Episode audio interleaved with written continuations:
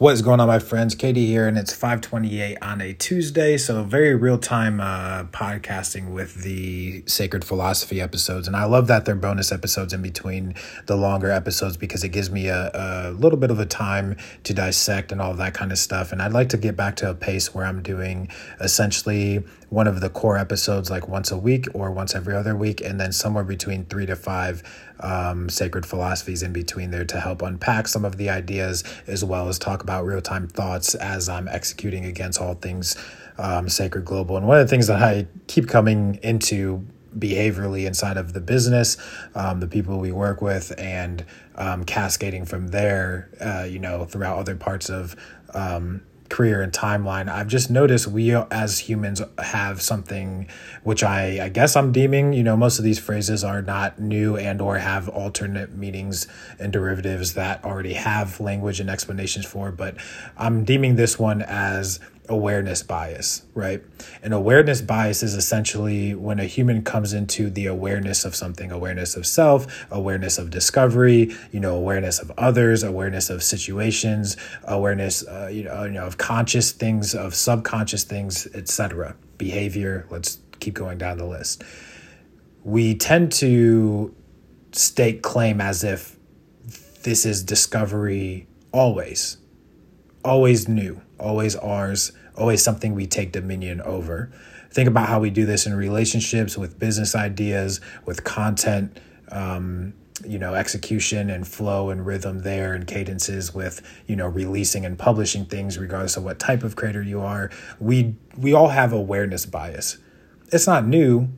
We're just becoming aware of it, but we treat it like it's new. And we also claim it like it's new. And I see this pop up a lot in unhealthy communication as well.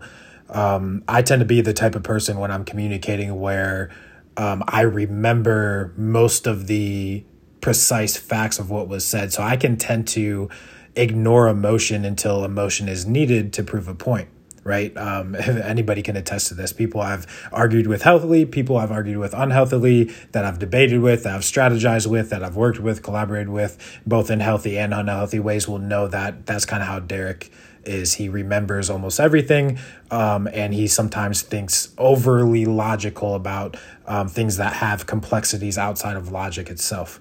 And so uh, I've noticed in conversations that this happens a lot awareness bias, right?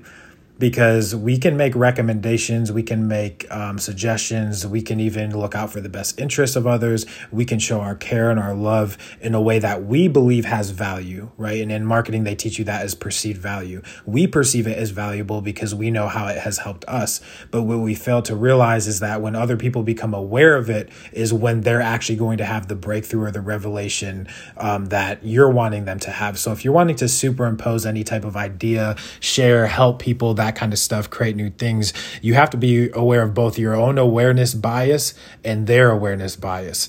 Your awareness bias being you already know how this is going to help either you, the situation, the relationship, the, you know, the moment, um, and awareness bias on their side where they're not going to get it until they get it. And that's just a truth. Um, and this happens everywhere, both sides facing, etc. Um, and we do this to ourselves as well.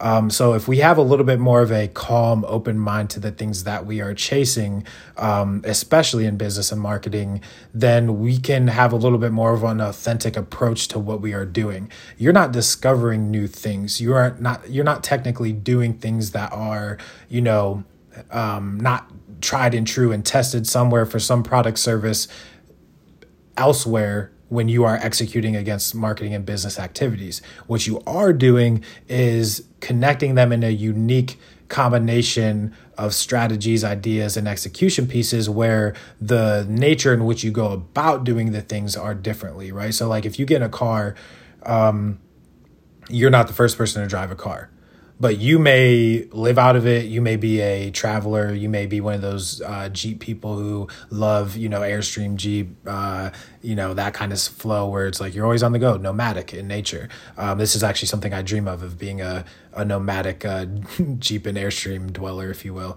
Uh, so, as city as I am, I still, you know, uh, dream about that. I, I think that it's like that's what made it unique you know, not you getting in the car and deciding to travel in the first place.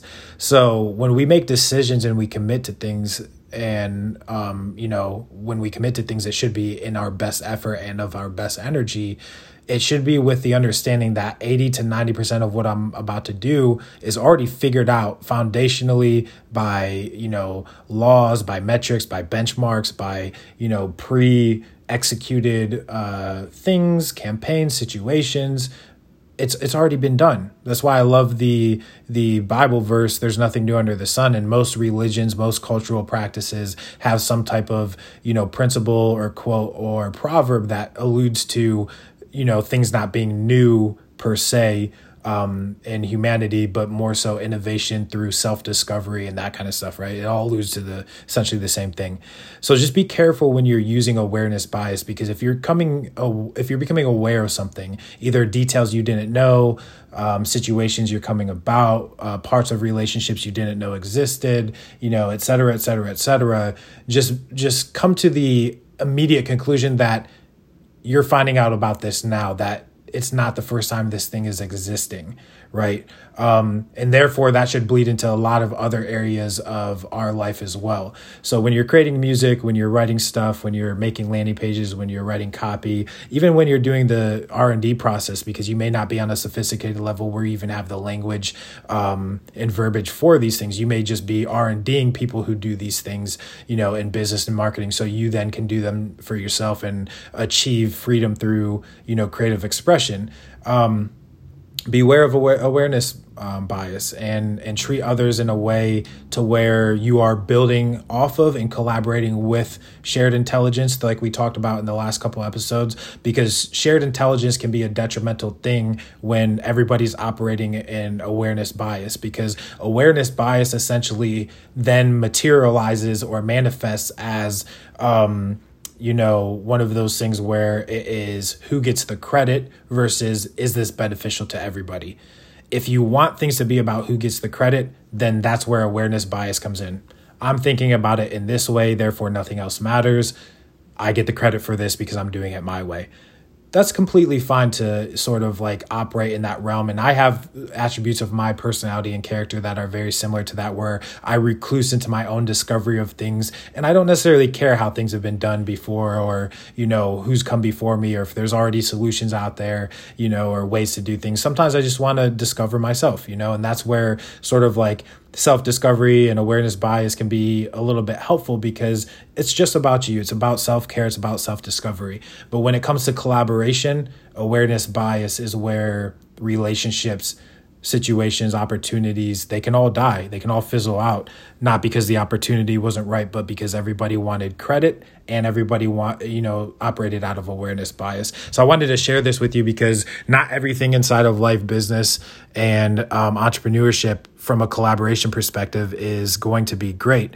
Um, one of the things that you can, um, you know, count on though is your your solidarity, like we talked about in the other episode, and your solitude on the fact that this is the first time I'm discovering this. So I'm going to healthily use this thing in a way that projects me towards the things that matter to me. And it sounds like a lot of me, sounds like a lot of selfishness, but the way that you pour out and give freely to others is by having a full cup. The way you have a full cup is by being aware of self and how self is affecting other things and other energies and relationships around it. So hopefully this was awakening and empowering to you as it was to me thinking about it this week. And I will see you in the next episode of Sacred Philosophy. Peace.